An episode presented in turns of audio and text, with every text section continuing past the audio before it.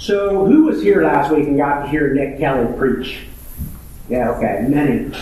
And those that weren't, I'll just fill you in real quick. This young man is in his young 20s, attends this church. Donna and I have the blessing to be very good friends with his mother and his father. Dan knows them well too. I see him shaking his head. Great family. And when you know the heart of this young man and his love for Jesus Christ, he got up there last week and he preached with authority. He preached a very clear message.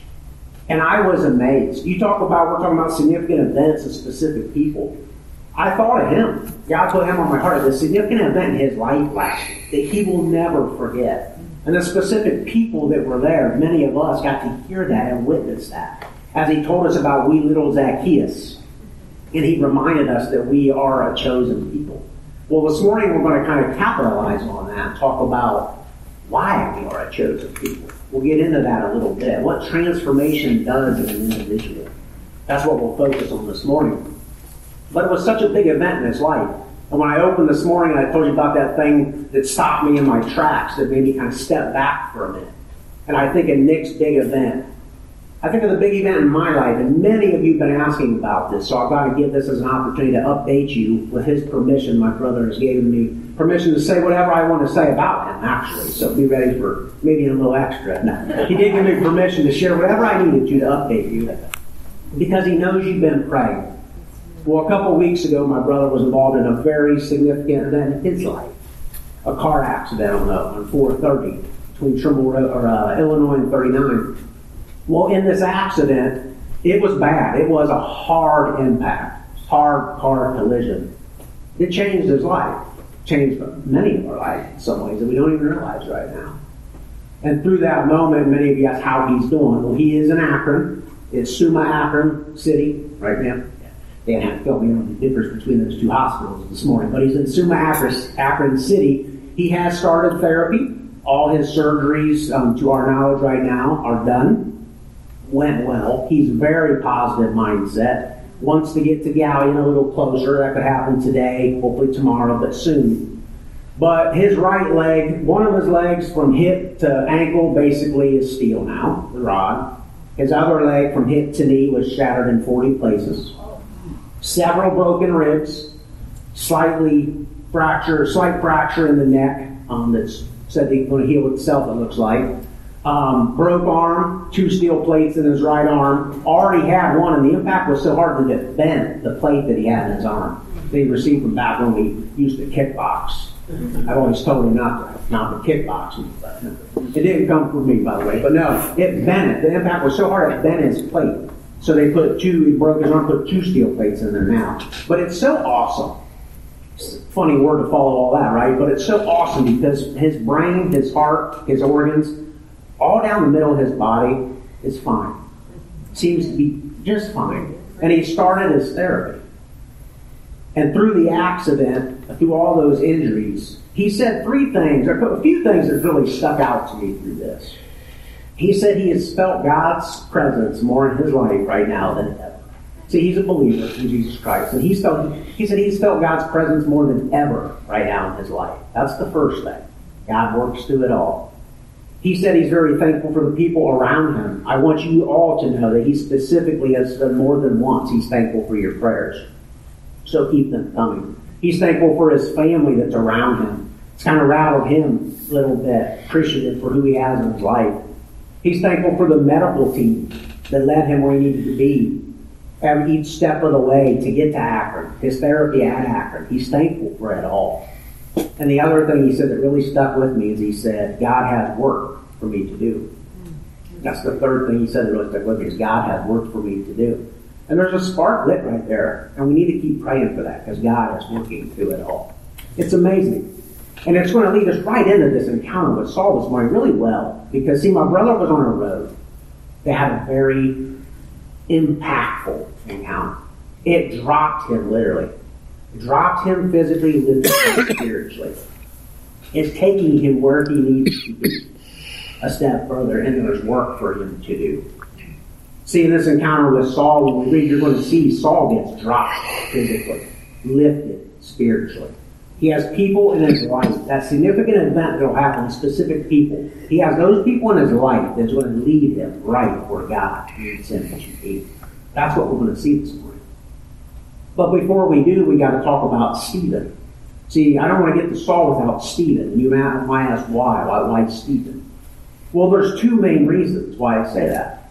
One is because it's the first time in Scripture that Saul's name is brought up in this significant event in Stephen's life.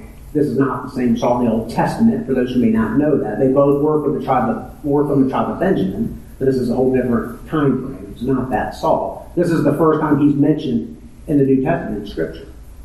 Is during this event in Stephen's life. And the other reason why you may ask is because I feel like it's very important when you're going to talk about something or preach about something to kind of fill people in on what's going on, what maybe led up to that.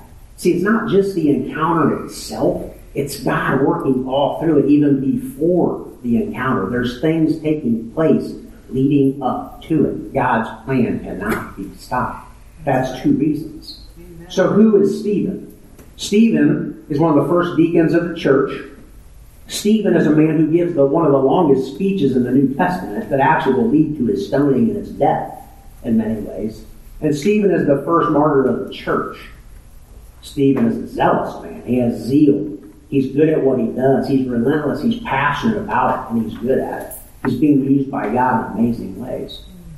See, he's selected as a deacon because what's going on is the 12 disciples, they're kind of getting sidetracked, by the way to put it. They're getting spread thin, a little overwhelmed. They should be focusing on preaching, so other things are getting neglected. So they gather all the disciples together and they say, choose seven men from among you who will be appointed to do these tasks for the church. Well, Stephen is one of them. He's one of the first deacons. Well, obviously there's opposition to the disciples studying the word. It's a, uh, Acts 6 verse 5 tells us Stephen is a man full of faith and full of the Holy Spirit. In Acts chapter 6 verse 8, it tells us he has grace. He's full of grace and full of power. And he's doing wondrous, mighty works by God, for God, through God. Well, obviously this is not received well. They don't want to hear about Jesus Christ. They don't want to see the gospel being spread. And Stephen is doing amazing things. Well, he gets set up. He's, he's, he's working for the Lord and he gets set up. What happens is there's false witnesses brought up, and he has to end up going before the council. And he stands before this council because they're opposed to him. He has he's got basically answer to them, give an account. And they're there and and he is relentless. He has this outward persecution against him knows what could be coming, but yet he has an inward peace that can't be faced. Scripture says he had a face like an angel. He had this calm about him, even, even during the storm. He knew he couldn't be touched. And he's standing before them. He gives that longest speech I mentioned. I'm not going to read it all for you. It's in chapter 7, and that maybe is long, I'm telling you. But for the sake of time, we won't read. I'll give you about a three sentence summary of it. He stands there, passionate, zealous, and says, Let me tell you something basically, here's the history of Israel. Here's the history of Israel's resentment and rebellion against God. And by the way, your fathers did it, you're part of it, you're a bunch of stiff-necked people, and you killed Jesus Christ the side to save the world. Basically, that's what he told them. Now, obviously, that don't go over well at all. And that's what we're going to pick up with our first reading this morning. is going to be in Acts 7. It's going to be verses 54. And we're going to go through 8, 5, in Acts 7. It's on page 1143. And then the focus scripture, the encounter, will just be a couple pages over in that Acts 9, verses 1 through 22, on page 1145. But if you want to follow along, I'm going to start off. Acts chapter 7, verse 54. Now, when they heard these things, this is right after the speech, I just gave you a brief summary. Now, when they heard these things, they were enraged and they ground their teeth at him. But he, full of the Holy Spirit, gazed into heaven and saw the glory of God and Jesus standing at the right hand of God. And he said, Behold, I see the heavens opened, and the Son of Man standing at the right hand of God. But they cried out with a loud voice, and they stopped their ears and rushed together at him. I mean, imagine this scene right now. Then they cast him out of the city and stoned him. So you have a Leviticus 24 16 happening right here. See what I mean by that? In Leviticus 24 16, it says, anyone guilty of blasphemy, the whole congregation to take them out and stone them. So you have that happening right here. They've taken them out and they're stoning him. They don't like this. So they throw it out they, and they stone him. And the witnesses laid down their garments at the feet, and here you go, the first mention, here's his name, at the feet of a young man named Saul. And as they were stoning Stephen, he called out, Lord Jesus, receive my spirit. And falling to his knees, he cried out with a loud voice. And for many, these words may ring true to some of you. They're very familiar with, with words that Jesus says when he's being crucified. He says, Lord, do not hold this sin against them. And when he had said this, he fell asleep like Jesus. Father, forgive them, for they know not what they do. Stephen echoes words similar to that. Picking up in chapter 8. And Saul approved of his execution. So there we start to learn about this man, Saul. He witnesses this. Not only witnesses it, now we learn he approves of this execution. And there arose on that day a great persecution against the church in Jerusalem. And they were all scattered throughout the regions of Judea and Samaria, except the apostles. And devout men buried Stephen, made great lamentation over him. Here's a little bit more about Saul right here. But Saul was ravaging the church and entering house after house. He dragged all men and women and committed them to prison. This man, men and women, he wants them in prison. Stop. Stop the spread of the gospel. Lock them up. Put them on trial. Put them to death. See, we have to know this before we even get to this encounter. This is the man that believing in Jesus Christ is going to transform. Picking up in verse 4, and I really want you to get this in verse 4. Now those who were scattered went about, what's that say right there? Preaching the word. Now those who were scattered went about preaching the word. Philip went down to the city of Samaria and proclaimed to them the Christ. Our first point this morning is God can use anyone and anything for good. God can use anyone and anything for good. See, I told you it's important to know about what's going on before, because before you even get there, God is working in it. This anything right here is persecution. He is even using persecution and evil, because why, why did I say pay attention to verse 4? What's happening? This evil man Saul who's locking people up trying to stop the spread, stop the Jesus followers, stop the spread of the church. While he's trying to do that, what's it in turn really doing? It's scattering it. And what happens when it scatters? It's spread. And what's that mean? The gospel of Jesus Christ was being spread. God is using persecution to do that, the anything. Who's the anyone? Saul. We've learned a little bit about him. I want to tell you a little bit more about Saul. See, we know he, he, he witnessed it, we know he approved of it. And I'm going to let Saul, his own words, explain to you who he is, okay? Listen to these words. Here's a little bit more about who we're dealing with here, who's going to encounter Jesus. In Galatians 1.13, this is his own words. He says, For you have heard of my former life in Judaism, how I persecuted the church of God violently and tried to destroy it. And I was advancing in Judaism beyond many of my own age among my people. So extremely zealous was I for the traditions of my fathers. So here we see he's a Jew. He's the chief persecutor of the church. He wants to exterminate the church. He's zealous, like Stephen. That's something they have in common, actually. Stephen and Saul. They're enemies. They both have an amazing zeal, passion. And he's not stupid. Notice he's educated, best in class, knows the ball, lives the ball. The man that's bred a scholar, learned from the best. That's who we're dealing with. But see, it don't stop there, because there's something neat about this man. He's not just a Jew, he's also a Roman citizen. This is Saul of Tarsus. He was born in Tarsus the city of Cilicia, a free Roman city. So he's a Roman citizen as well, dual citizenship, dual names. See, when I go through this and you think Saul to Paul, I don't want you to think Saul to Paul as two totally different people because of a, a, a human name. See, Saul was his Jewish name. That's his Hebrew. Paul was his Greek name. Saul means asked of God, desired we're going to see this man is desired by God, and asked and pulled by God. Paul means little or small. We're going to see this man be made little so big things can be done through him. That's who we're dealing with right here. And when you think Saul to Paul, I want you to remember it like this. It's Saul to Paul. It's A to Z. It's 100% from start to finish. I am born again. I am new. I am a new creation. Not because of my physical name, but because of the Holy Spirit in me. Call me Saul, call me Paul, call me whatever you want. If he would stand beside me today, I think he would say, call me a child of God. If we're going to have names, my name is a child of God. And I got one citizenship. It's not Jew, it's not Greek, it's not Gentile, it's in heaven. That's what I think.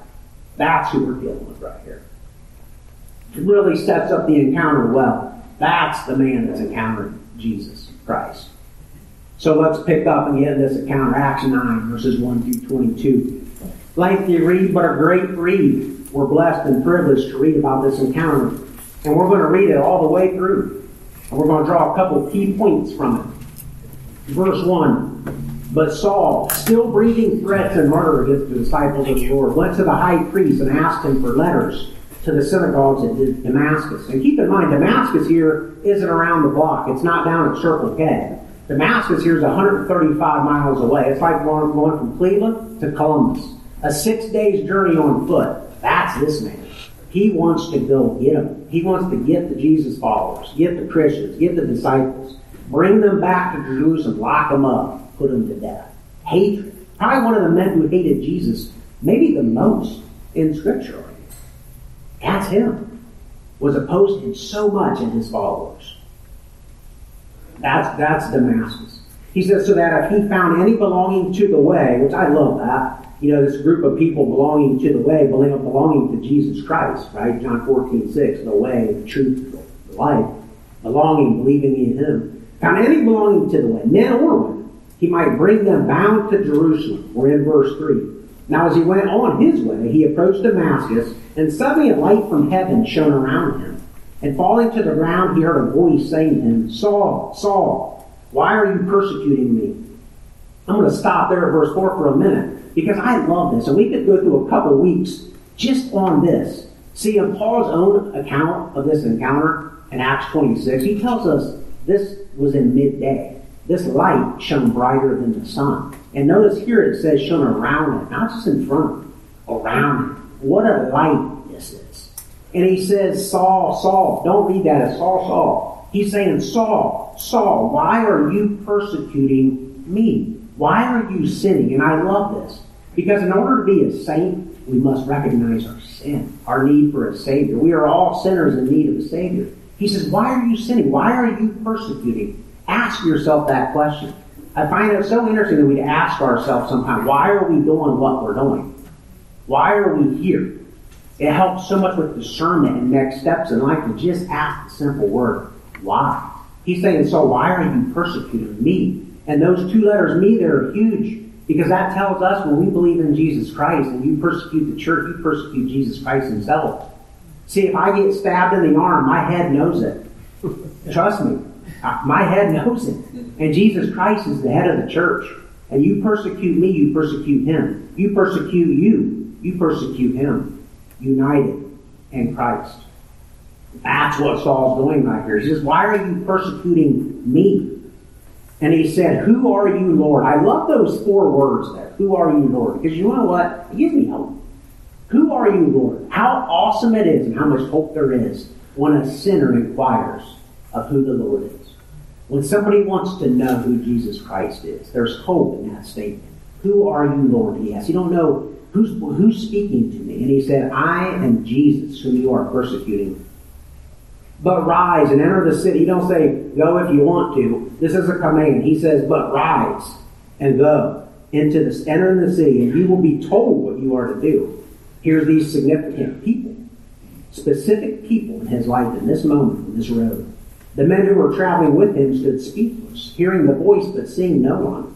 Saul rose from the ground, and although his eyes were open, he saw nothing. He's blinded physically, but oh boy, will he see so much better spiritually.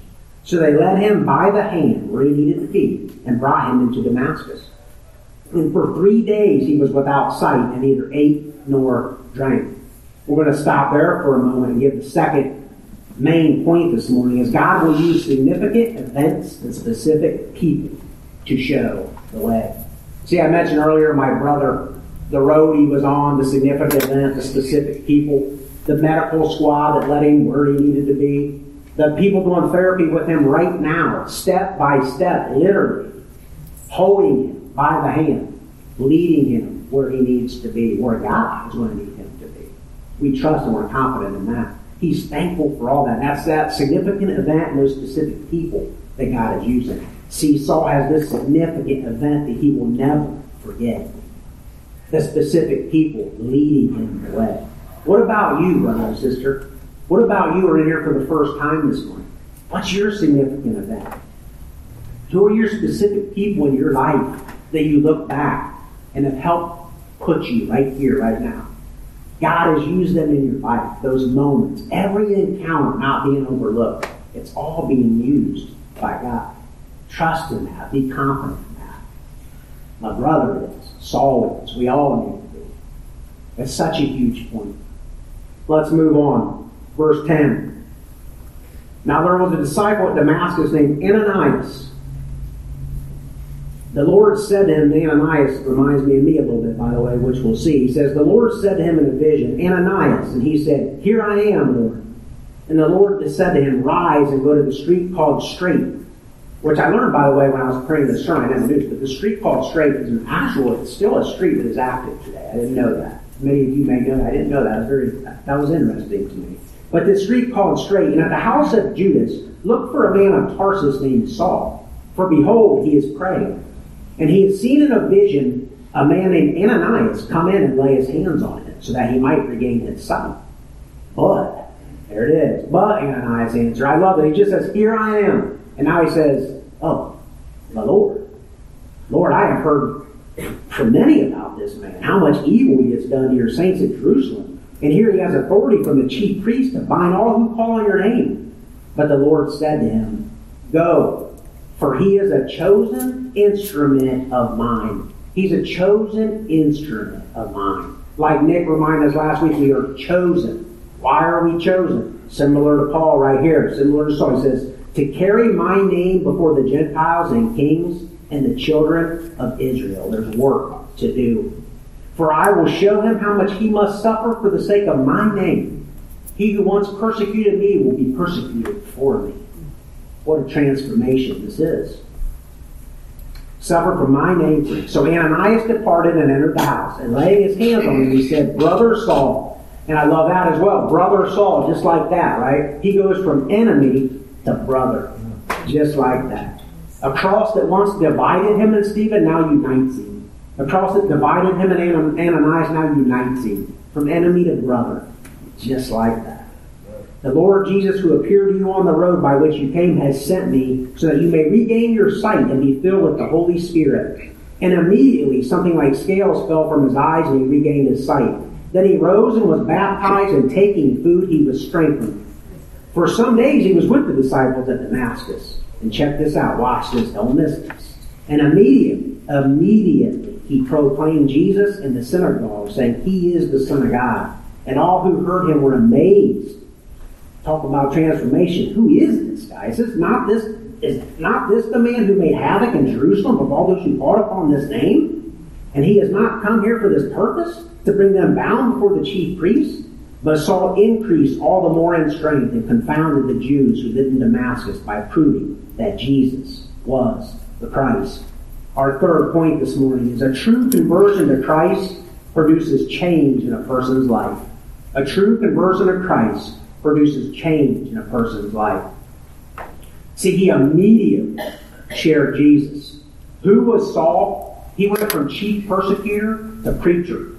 He went from a man who was hunting, preying after Christians, to praying, praying with them and for them. That's transformation. That's who this man is. He, he's known as the apostle who, he, he says it himself, I preach Christ and Him crucified. It was all about Jesus and how I let his words explain a little bit about who he was before this encounter, I'll let his own words explain a little bit about who he is after this encounter. In Galatians 2.20, these are his words. He says, I have been crucified with Christ. It is no longer I who live, but Christ who lives in me. And the life I now live in the flesh, I live by faith in the Son of God who loved me and gave himself for me. It's no longer me. Call me whatever you want. It's no longer me. I've been crucified. It is all about Christ. Paul, his own words again, Romans 1 14 through 16. These are his words after this encounter. I am. We had Ananias with his I am, right? Well, Paul has three of them right here. I am under obligation both to Greeks and to barbarians, both to the wise and to the foolish. Here's a second I am. So I am eager to preach the what? Gospel to you also who are in Rome. And here's this third one. For I am not ashamed of the gospel, for it is the power of God for salvation to everyone who believes, to the Jews first, and also to the Greek. And in Romans 1 1, he says, Paul, a servant of Christ, called to be an apostle and be set apart for the gospel of God. That's who this man is. And how does this apply to you? The Jew first and then the Gentile? I would say, how does it not apply to you? One of the biggest reasons we're sitting here, this man has a lot to do with. So if you wonder how that applies to you, right there, don't overlook that opportunity, that event. Be thankful for that. It's huge. That's how this man has changed. That's his own words. He never tired of sharing the gospel. Never tired of it. And he never got tired of sharing his testimony. In Acts 22, he gives his own account of this encounter. In Acts 26, he gives his own account of this encounter. All throughout Philippians, all throughout the letters, he speaks to who, excuse me, who he is now in Christ. He recalls this encounter. Never tires of it. Knows he has work to do. Submission for commission. He was all about doing the work for Christ and at all costs. See how I keep saying it's all about Christ. And I started before the encounter. That's for a reason, brothers and sisters. Because you have to see Christ in it all. See, we started with Stephen. What did, what did he show us? Stephen, before the encounter, saw who? Jesus. Jesus was in it in the beginning. Before the encounter even started, Jesus, he saw him. And what does Stephen remind us, remind us of? That following Christ comes with a cost maybe even death. During the encounter, who did Saul see? Jesus. Jesus is in the middle of the encounter. What does Saul remind us of? That the only way is Jesus Christ. The only road to salvation, the only road to eternal life is Jesus Christ. That's what Saul reminds us of. What does Ananias remind us of? He heard from Jesus. Jesus was there. He heard from him, right? He's present in it all. And Ananias reminds us that it's not easy. It's not comfortable. He says, Here I am. Oh, but you're asking me to do something that's not easy? Yeah. That's what Ananias reminds us of. And Saul, after the encounter, I think we've just seen that. What does that, what's it like after the encounter? He's seen Christ. He's seen Christ and it changed him. And Christ is in it all throughout after the encounter because that's what the man lives for. He's a true follower of Christ. And a true conversion to Christ produces change in a person's life. I'd like to ask you this morning about sharing the gospel, about sharing your testimony, about asking that question, why? Why am I here? What am I to do? We have to stop for a minute and not overlook that. See, this whole series of encounters. It's so that we can go out and take every encounter be that specific person in a person's life, a very significant event. See, we're all going down a road. We're all going down. Very beginning, my brother was on a road, right? Saul was on a road. We're all on a road, and we're all called to be a light. We've got to witness the biggest stoplight in the history of mankind on this road this morning. Right in the middle of the biggest stoplight ever came, right? That's shown all around brighter than the sun. I hope that stoplight on that road sticks with you so much that God's word can stick with you this morning, Lord, when you're traveling for the rest of your life, when you see a stoplight on the road and it turns green, you remind yourself it's for you to go. Mm. And not hit the pedal, for go for Jesus Christ, to share Jesus Christ, to share your testimony. Because it's not just about you, it's not just about that, but also poured into people. He was their light. Who are we pouring into? As we close, I want to give 10 ways that Paul, after this encounter, here he's pouring into some, he's pouring into Timothy. And when I read these, I thought, I have to read these. Lord willing, I have to read these. Because every single one of these are for me and you. And as I read these, I would love for you to tune in more, just tune in so good right now, just be asking yourself each one of these, okay? This is this is Paul to Timothy. Ten ways he needs to live. Ten ways he needs to be on mission for Christ. He says, be a good soldier. Don't neglect your spiritual gift. Each and every one of us have a spiritual gift. Simple question. Are you using it in your life right now? Don't neglect your spiritual gift. Guard your spirited life. Denounce all sin. And I love that because denouncing all sin makes me think of call it what it is. Call sin sin. Call it evil. Speak out in the world. Don't sugarcoat it. Don't tiptoe around. Call it what it is. And it also reminds me to despise sin. The sin in your life, if you're a true converted follower of Christ, it's going to convict you. It's going to annoy you. You're going to hate the sin in your life. That's going to lead to a true repentance that you're going to truly turn from and change your ways. Denounce all sin. Be impartial. Pursue righteousness. Give yourself to God's Word. Do you do that Monday through Saturday? Do I do that Monday through Saturday? God's Word, like we're in right now, blessed and privileged to be reading it, hearing it, listening to it. He says, flee from sexual sin. I love this one. Be firm, but gentle. I like that. Be firm, but gentle. We have to be firm. We have to tell the world what it needs to hear. A world that wants to stop the church in many ways. We can be firm with that. We can be firm in our own life. We can, I can be firm with you. You can be firm with me as brothers and sisters. That's what we're called to do, right? That's a way to hold each other accountable. Many ways to do that. Be firm, but gentle. We do it in love, but we speak truth. That's true love, speaking truth. And this last one, talk about transformation this man saw. I would say this one right here hit me the hardest was what, what this man was on mission to do. Bring others to Christ. He went from having a zeal to kill to a zeal to be used to save souls.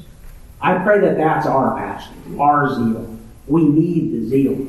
I always say if we're breathing, it's for a reason. If we're breathing, it's for a reason. Because I want to remind us, I want to bring up that road one more time. I want to bring up the 4th of July. Because we just thought of our freedom Well, Paul's words, once again, I'll use his own words in Galatians 5.13. He says, For you are called to freedom, brothers. Only do not use your freedom as an opportunity for the flesh, but through love serve one another. See, we're free, all right, but we're not free to do what we want to do. We're free to do what Christ wants to do. Our freedom is to work hard. There's work to do, but not necessarily what we always want to do. We're here to work for Christ. I love that. And while I'm bringing up the road again, is because this is a fact. This is truth. This is reality. This is a significant moment. I truly believe right now God's word, we know it won't return void. There's a reason this word is going out this morning. And it's for all of us. I truly believe this because this is true. We are all on a road right now. And there's others that are on a road right now that we don't know and we do know. We're called to be a light. Maybe we're the person that get on their road, stop them in their tracks, knock them down physically, drop them to their knees so they can be lifted spiritually, Amen. blind them so that they can see. That's what we're called to do because that road they're on is going one of two ways. See, it's not going to Damascus. It's going to heaven or hell. It's one of those two. That's where the road's going to end. And there's also going to be a rapture coming down the road. Either a rapture or they're going to take the last breath, whichever comes first. The bottom line is it's coming down the road. We're called to be a light. Because one day we're all going to be face to face. I'm wrapping up this series with this statement. We're all going to be face to face with Jesus Christ. We're going to encounter Him again in our life, and it's a way we all know is coming. And at the end of that road, I'm sure all of us want to hear, Well done, my good and faithful servant. Amen. Not the words, Depart from me, I never knew you. That's the choices, that's the roads. And even if we're going to hear, Well done, my good and faithful servant, let our love for others be so strong. Let us be transformed so much because of our encounter with Jesus Christ that we don't want our loved ones, we don't want those down at Circle K, those, those over at Walmart. Who cares? Go up to them. We have nothing to lose because we have gained Christ. We have to do it. See, God used that anything and anyone at the beginning, but how did He use it? It said they scattered, and what were they doing? They were working for God. They were preaching. He used them to make persecution be for His good. In this world that we live in today, we can't just sit back and be like, this world gets better. No. We're here. We're alive. We're part. We're the part to make it better. That's the light we need to be on other people's road, so that they and hear, well done, good and faithful servant. So they can earn, have an eternal reward of crown of life instead of condemnation to hell. Let us love them that much and let us go. Let us close in prayer.